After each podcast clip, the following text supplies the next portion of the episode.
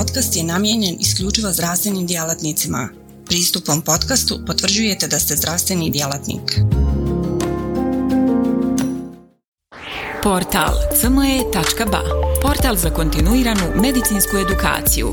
Klikni za znanje.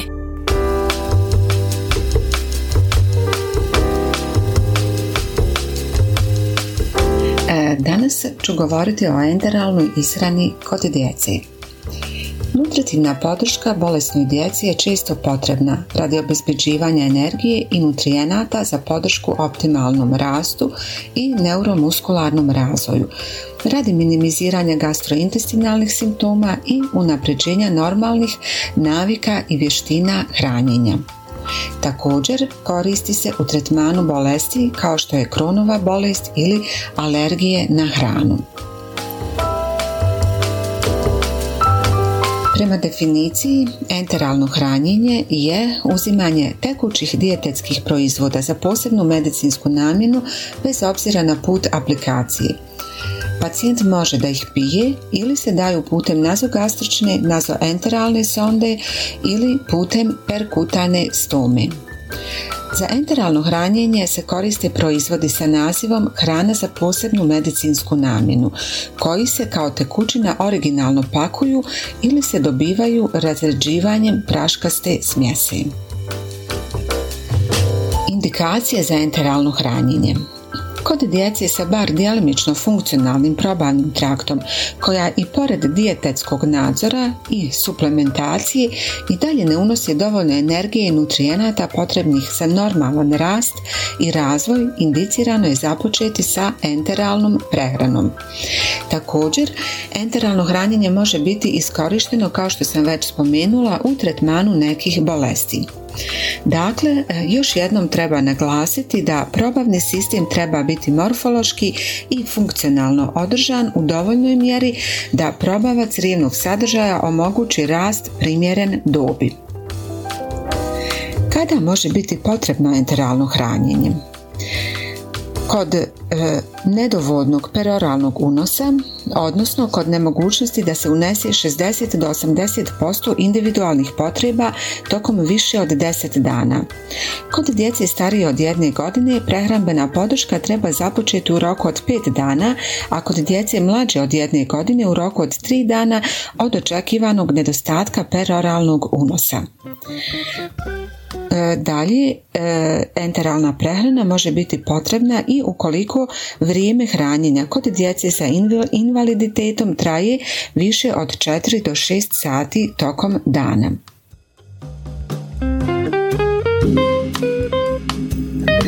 Također, ukoliko postoji gubitak na tjelesnoj težini i zaostajanje u razvoju, znakovi za to su neadekvatan rast ili prirast na tjelesnoj težini u periodu dužim od mjesec e, dana kod djeteta mlađeg od dvije godine. Gubitak tjelesne težine ili nikakav prirast na tjelesnoj težini u periodu dužem od tri mjeseca kod djeteta starijeg od dvije godine. Smanjenje tjelesne težine za dob za više od dvije standardne percentilne krivulje na krivuljama rasta. Kožni nabor nad tricepsom konstantno niži od pete percentile za dob.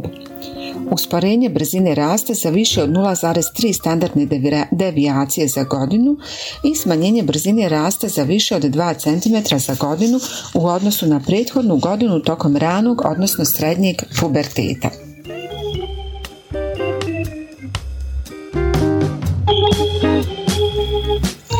Kliničke situacije kod kojih može biti potrebno enteralno hranjenje su mnogobrojne.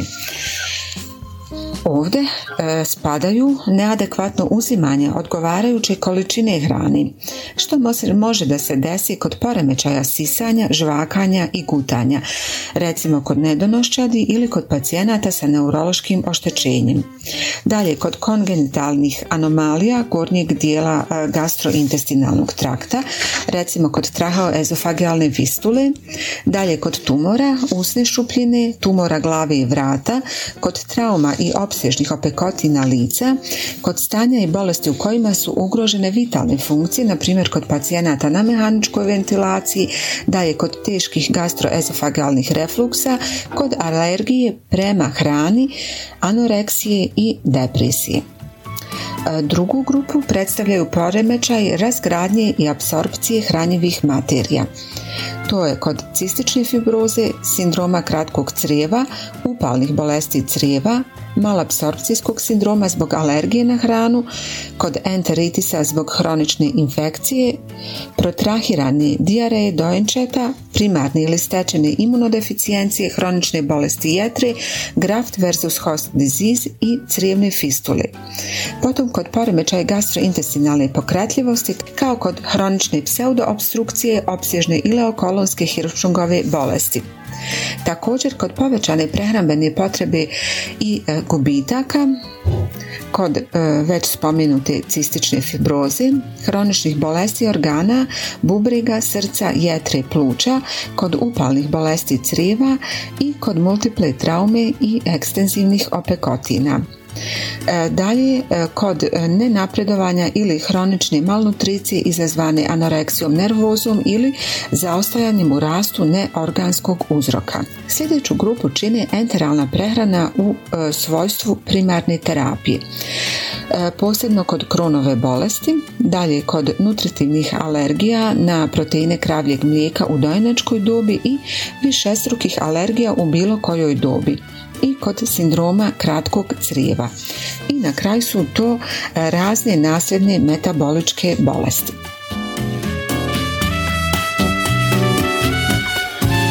Poređenju sa parenteralnom ishranom, prednosti enteralne ishrane su održavanje crijevne sluznične barijere i njena zaštitna imunološka funkcija, izbjegavanje komplikacija povezanih sa parenteralnom ishranom, kao što su na primjer sepsa povezana sa venskim putem i bolest jetre, e, tehnički je jednostavnija i značajno nižih cijena. Kontraindikacije za enteralnu ishranu su e, paralitički ili mehanički ileus, crijevna obstrukcija, perforacija, nekrotizirajući enterokolitis, a uslovi koji se smatruju relativnim kontraindikacijama uključuju crijevni dismotilitet, toksični megakolon, peritonitis, masivno krvarenje iz crijeva i teško povraćanje i dijareja. U ovakvim kliničkim okolnostima enteralna ishrana bi trebala biti osigurana u maksimalnoj mjeri koju pacijent toleriši, a parenteralna ishrana bi nadoknađivala nutritivni deficit. Čak i minimalne količine hranjivih tvari u gastrointestinalnom traktu mogu pospješiti intestinalnu perfuziju, pokrenuti oslobađanje enteralnih hormona, poboljšati funkciju crijevne barijere. Radi se o takozvanom e, trofičkom hranjenju. Treba izbjegavati potpuno enteralno gladovanje kad god je to moguće. Substrati u enteralnim formulama. Od čega se sastoje u stvari preparati za enteralno hranjenje? Ključni makronutrijenti u enteralnim formulama ekstrahirani su iz prirodne hrane. Ugljikohidrati. Maltodekstrin je osnovni sastojak ugljikohidrata dobiven hidrolizom kukuruznog škroba. Koristi, e, koristi se radi sniženja osmolalnosti. Ipak mali postotak siruka, sirupa glukoze uvijek je prisutan čime se povećava osmolalnost otopine. U enteralnim proizvodima namijenjenim dijabetičarima nalazi se fruktoza i modificirani maltodekstrin koji se sporije probavljaju u crijevu i tako omogućavaju izjednačenu postprandijalnu koncentraciju glukoze u krvi. Većina formula ne sadrži laktozu, a kao sladilo najčešće se koristi saharoza koja poboljšava ukus, ali i povećava osmolalnost proizvoda. Optimalna količina karbohidrata u enteralnim formulama je nepoznata, ali najdostupnije standardne pedijatrijske enteralne formule sadrže 40 do 55 5% karbohidrata. Proteini. Proteini u enteralnim formulama biljnog su i životinskog porijekla. Najčešće se koristi kazein i sirutka iz kravljeg mlijeka koji sadrži sve esencijalne aminokiseline u visoko probavljivom obliku. Ostali proteini životinskog porijekla uključuju ov-albumin iz jaja i hidrolizat kolagena.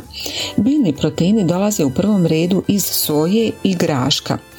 Proizvođači vrlo često kombinuju različite izvore proteina u jednom proizvodu, najčešće kazein i soju.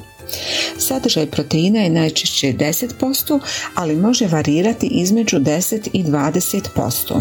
U enteralnim formulama masti se nalaze većinom u obliku dugolančanih i srednje lančanih masnih kiselina vezanih za druge molekule kao što su trigliceridi i fosfolipidi. Ovdje e, se ovdje pripadaju omega 6 i omega 3 masne kiseline. Izvori masti u enteralnim formulama većinom su mješavina ulja bogatih omega 6 masnim kiselinama. To su ulje suncokreta, soje, šafranike i kukuruza, iako se u novije vrijeme sve više dodaju izvori omega 3 masnih kiselina kao što su riblje ulje i ulje urane uljane repice.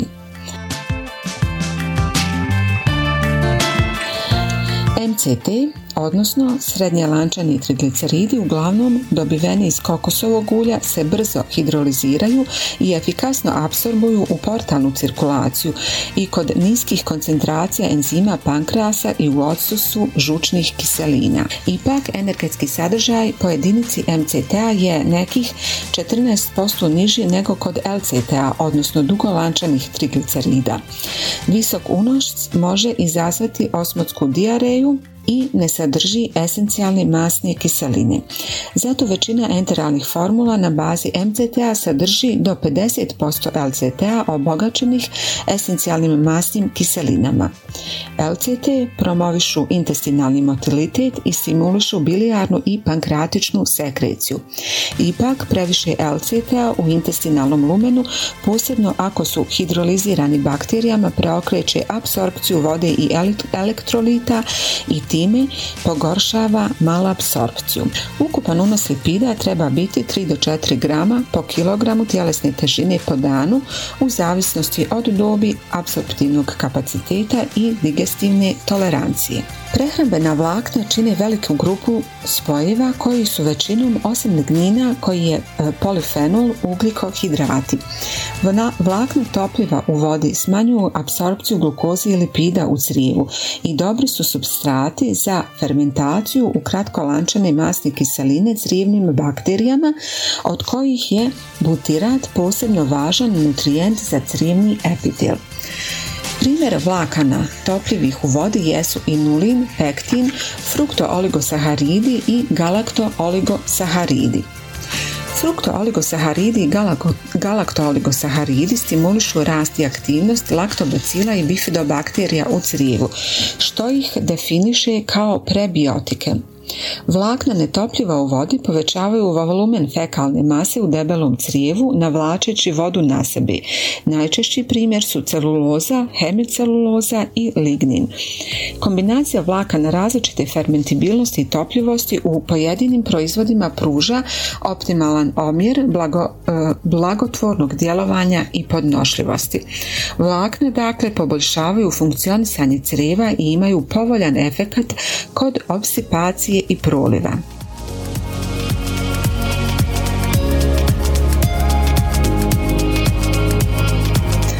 Vitamin, minerali, elementi u tragovima, također posebno bitni.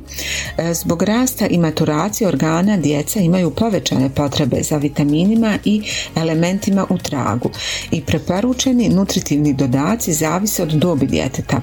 Iako se količina mikronutrijenata razlikuje među različitim dijetetskim proizvodima, većina pedijatrijskih enteralnih formula sadrži dovoljno mikronutrijenata da podmire povećane potrebe povezane sa stresom i zarastanjem rasta pod uslovom da je data preporučena dnevna doza hrane. I još treba spomenuti e, tvari kojih nema u enteralnim formulama. E, jedna od važnih prednosti enteralnih proizvoda je činjenica da ne sadrže tvari koje mogu kod određenih osoba izazvati intoleranciju, kao što su laktoza i gluten ili štetne posljedice u višim koncentracijama, kao što su purini i holesterol. Enteralne formule u odnosu na izvor nitrogena dijele se na polimerne, oligomerne i elementarne.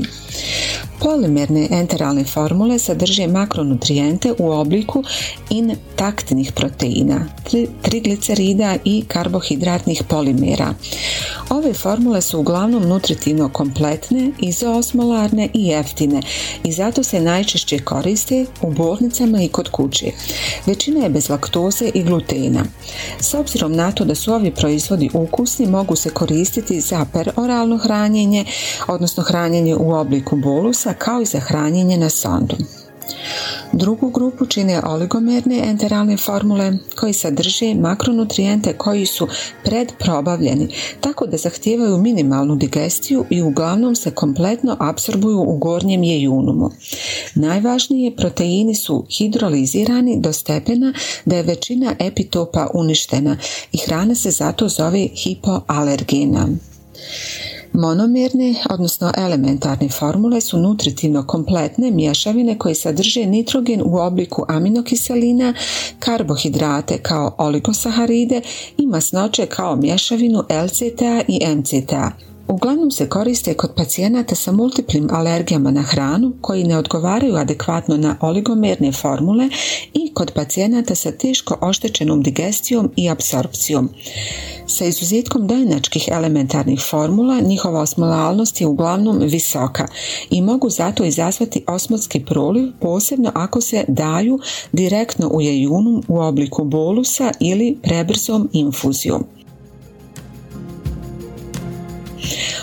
Loš ukus i visoka osmolalnost limitiraju korištenje enteralnih formula na hranjenje putem sonde kod pacijenata sa specifičnim kliničkim indikacijama kao što su na primjer teška malapsorpcija, sindrom ekstremno kratkog crijeva i kod dojenčadi sa teškim multiplim alergijama na hranu. I još za spomenuti, zasebnu grupu čine modularni proizvodi koji najčešće sadrže samo jednu vrstu makronutrijenta kao što su ugljikohidrati hidrati, proteini, masti ili vlakna. Prilikom obrade pacijenta kojem je potrebna e, enteralna podrška treba izazvati adekvatan dijetetski proizvod. Većina proizvoda formulirana je tako da u preporučenoj dnevnoj dozi podmiruju energetske i sve prehrambene potrebe, a mogu biti jedina hrana ili dodatak normalnoj prehrani radi njenog enteralnog i nutritivnog obogaćivanja. Za odabir odgovarajuće enteralne formule treba razmotriti sljedeće faktore. Nutritivni i energetski sastav treba zavisiti od dobi. Do navršene prve godine biraju se dojnački proizvodi, potom pedijatrijski, a samo iza dobi 8 do 10 godina, odnosno prema nekim autorima 10 do 12 godina, se mogu koristiti enteralne formule za odrasle u situacijama kada odgovarajuće pedijatrijske formule nisu dostupne. E, prilikom odabira odgovarajuće enteralne formule dalje su biti, a, bitni anamneza o intoleranciji ili alergiji na hranu, funkcija crijeva, jetre, pankrasa, mjesto i put davanja hrane, odnosno enteralne formule, osobine formule kao što su osmolalnost, viskoznost, nutritivni sastav. Potom su također bitni ukus i cijena. E, standardne pedijatrijske enteralne formule, e, za njih je karakteristična izoosmolalnost, e, koja je od 280 do 320 miliosmola po kilogramu, što ih čini primjenjivima i u slučaju postpilorične aplikacije jer umanjuje mogućnost nastanka osmotske dijareje.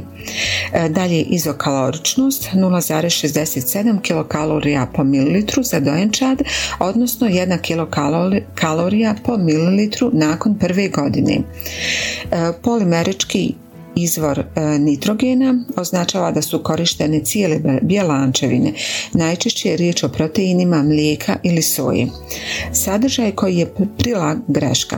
Sadržaj koji je prilagođen zahtjevima greška. Sadržaj koji je prilagođen zahtjevima djece dobi 2 do 10 godina. Većina standardnih proizvoda ne sadrži gluten i laktozu i trebale bi sadržavati vlakna. Najveći broj oboljelih može uzimati standardni polimerički proizvod čiji je omjer cijene i povoljnog utjecaja najbolji, ali pod uslovom da je odabir prilagođen dobi. Osim standardnih enteralnih formula postoje mnogobrojne e, enteralne formule e, prilagođene specifičnim oboljenjima.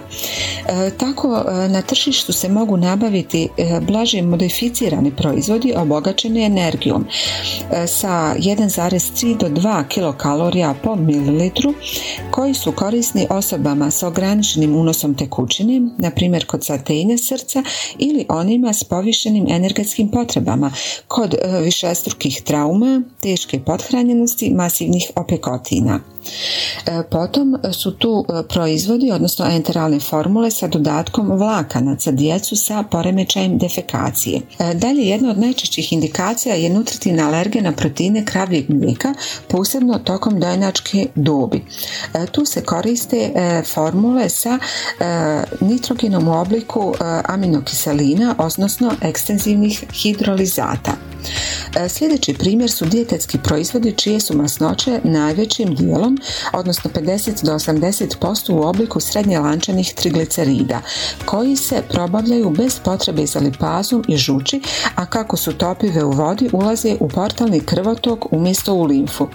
Zato su namijenjeni djeci sa teškom poteškoćom digestije i ili apsorpcije, na primjer kod teške holestaze, kod atrezija ili obstrukcija žučnih vodova, kod eksokrine insuficijencije pankreasa kao kod cistične fibroze, kod prekida enterohepatične recirkulacije žuči. Dalje, kod sindroma kratkog crijeva ili drugih ustroka male apsorptivne površine ili sa poremećajem limfne cirkulacije kod hirotoraksa, crijevne limfangijektazije ili a beta lipoproteinemija. E, potom su tu proizvodi sa većim udjelom masti nego što je uobičajeno, znači više od 30 do 35% koji su jer e, masi imaju niži respiratorni kvocijent e, prilagođeni djeci sa hroničnim respiratornim zatenjem.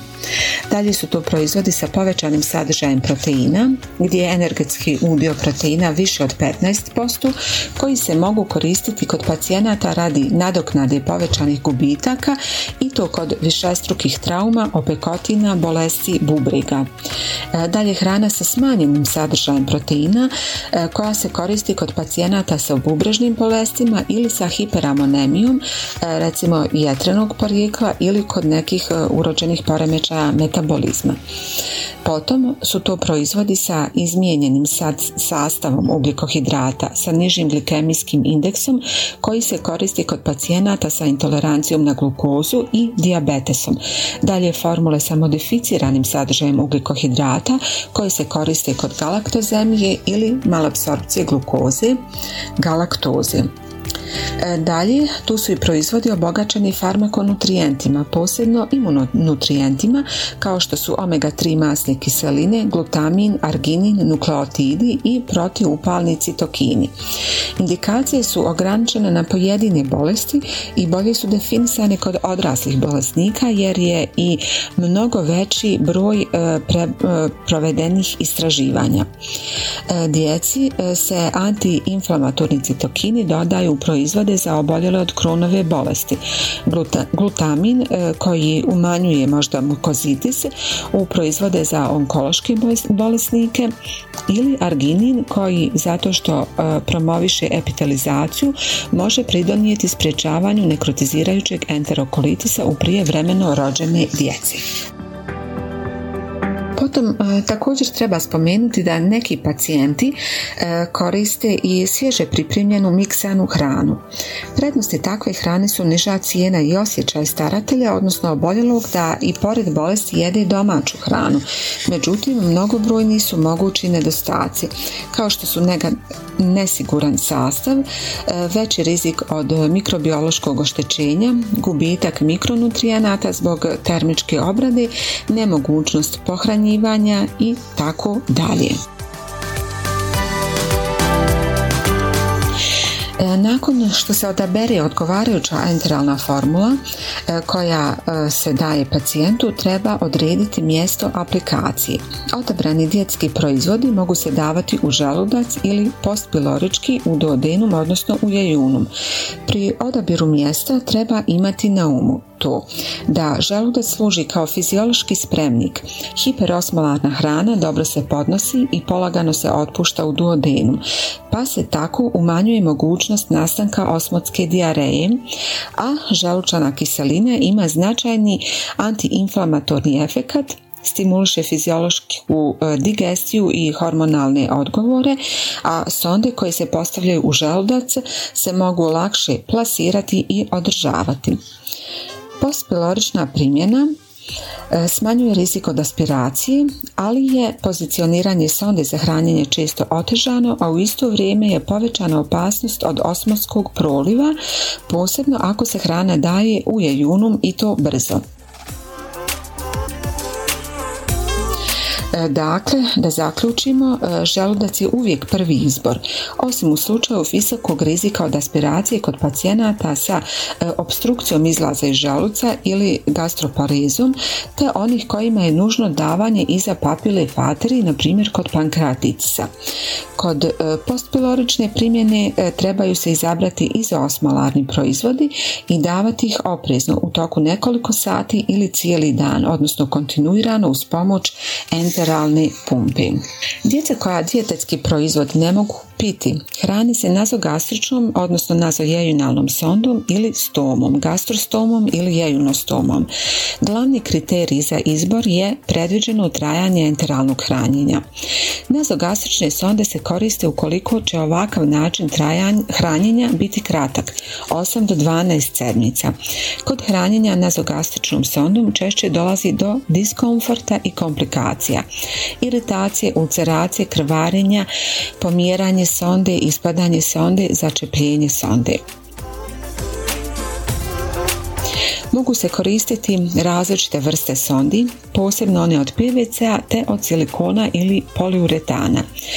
Izbor je vrlo važan jer sonde od PVC-a iako su jeftine i lakše za postavljanje mogu e, zbog tvrdoće povrijediti sluznicu i uzrokovati perforaciju ako se spontano pomaknu u duodenum. Materijal se također sa vremenom mijenja, postaje tvrđi, a može e, otpuštati štetne tvari poput ftalata. Zato se sonde od PVC-a koriste u slučaju kraćeg enteralnog hranjenja i moraju e, se svakako mijenjati nakon 4 do 6 dana. Poliuretanske ili silikonske sonde u gornjem probavnom sistemu mogu ostati 6 do 8 sedmica, ali su skuplje i zbog mekoće materijala postavljaju se vodilicom.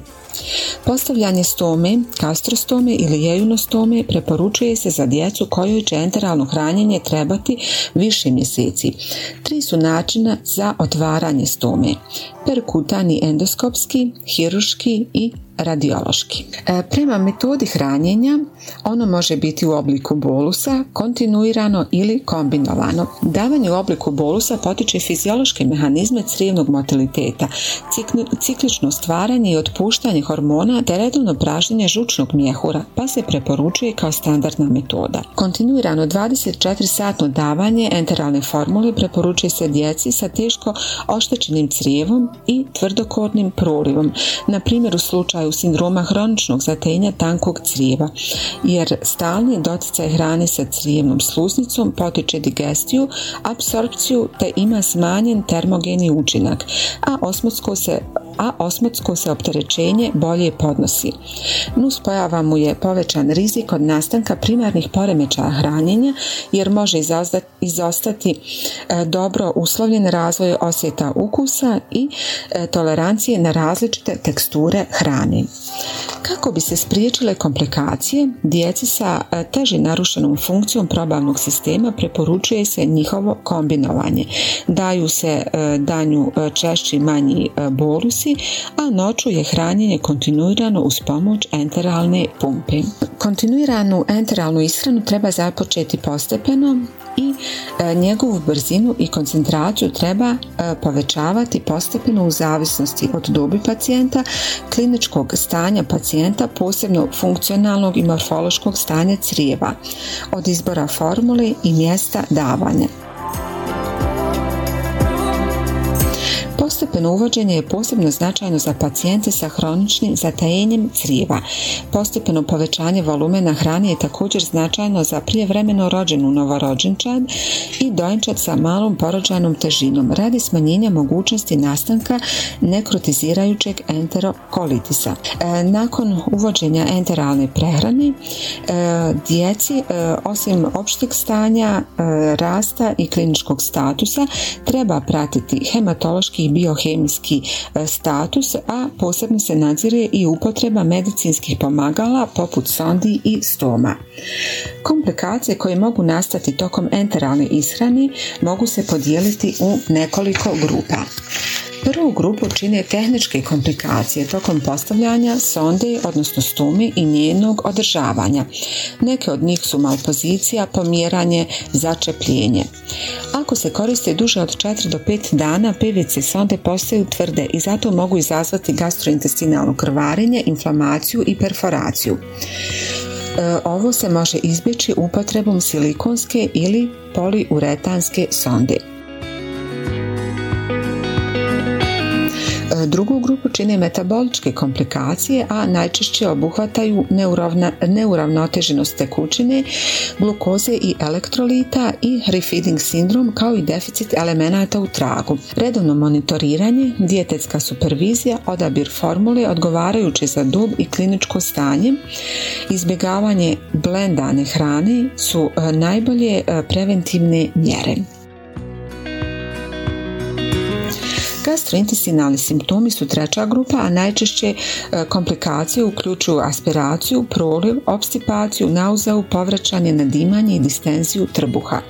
Mogu biti minimizirane odabirom odgovarajuće formule, mjestom i načinom davanja, postepenim povećanjem unesene hrane uz praćenje e, rezidualnog volumena u želucu i predviđanjem kliničkog stanja pacijenta.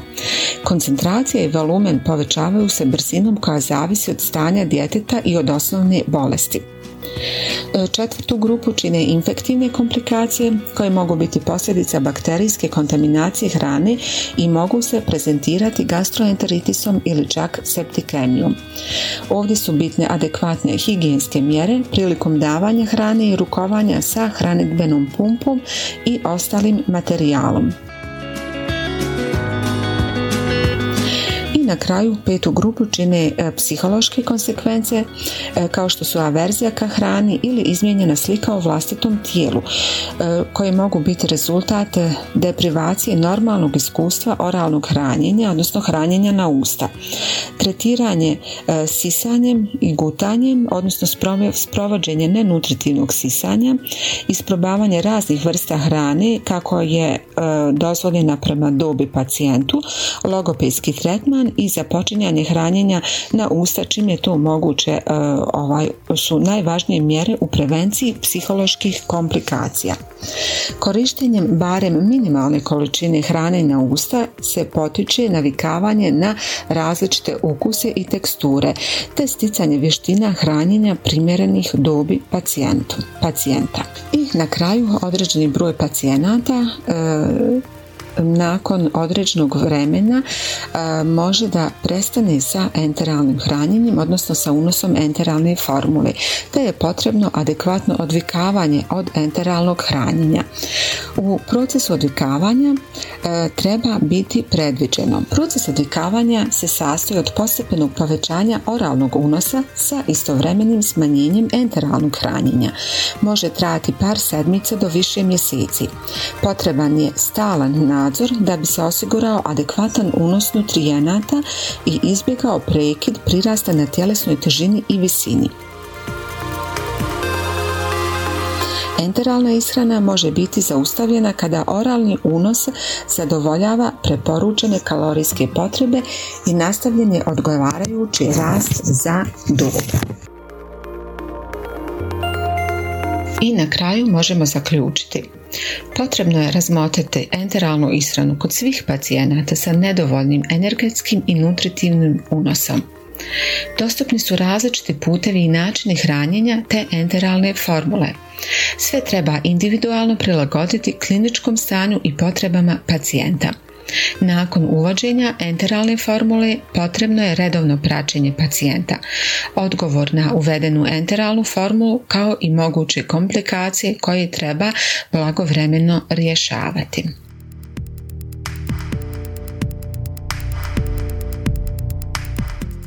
Portal cme.ba Portal za kontinuiranu medicinsku edukaciju. Klikni za znanje. Svaka revolucija počinje s idejom. U svijetu medicine ta ideja je neprekidno učenje, stalna evolucija i kretanje ka sve preciznijem i personaliziranijem pristupu. Dobrodošli na cme.ba Budućnost kontinuirane medicinske edukacije. Na cme.ba vjerujemo da medicinski stručnjaci nisu samo praktikanti, već inovatori, pioniri, istraživači mogućnosti. Svako novo otkriće, svaka nova tehnika, svaki novi komad znanja je korak prema zdravijem i sretnijem svijetu. U duhu onih koji su se usudili razmišljati drugačije, kreirali smo online portal koji pruža više od puke informacije – nadmašuje tradicionalne granice edukacije, nudeći imerzivno, dinamično i beskrajno prilagodljivo iskustvo učenja. Baš kao što skalpel u rukama vještog hirurga postaje instrument iscijeljenja, CME.ba u rukama radoznalog medicinskog stručnjaka postaje instrument unapređenja. Srce naše platforme je jednostavnost – Razumijemo da je vaše vrijeme neprocjenjivo, da svaka sekunda može napraviti razliku. Zato smo dizajnirali cme.ba da bude jednako intuitivan i efikasan koliko je i inovativan. Inspirirana najboljim svjetskim sučeljima, naša platforma vam omogućava da zaronite u bogatstvo znanja bez ikakvih ometanja ili kompleksnosti, kada god to želite i gdje god to želite, donoseći svijet medicine na dohvat vaših prstiju sa elegancijom jednog, besprijekornog dodira. Na cme.ba susret ćete se sa neprestano rastućim univerzumom sadržaja kuriranog od strane regionalnih i globalnih stručnjaka. Interakcija sa vrhunskim umovima u medicinskom polju, uključivanje u revolucionarna predavanja i dobivanje znanja koje će transformisati vašu praksu ali ne smatramo se zadovoljnima s trenutnim postignućima.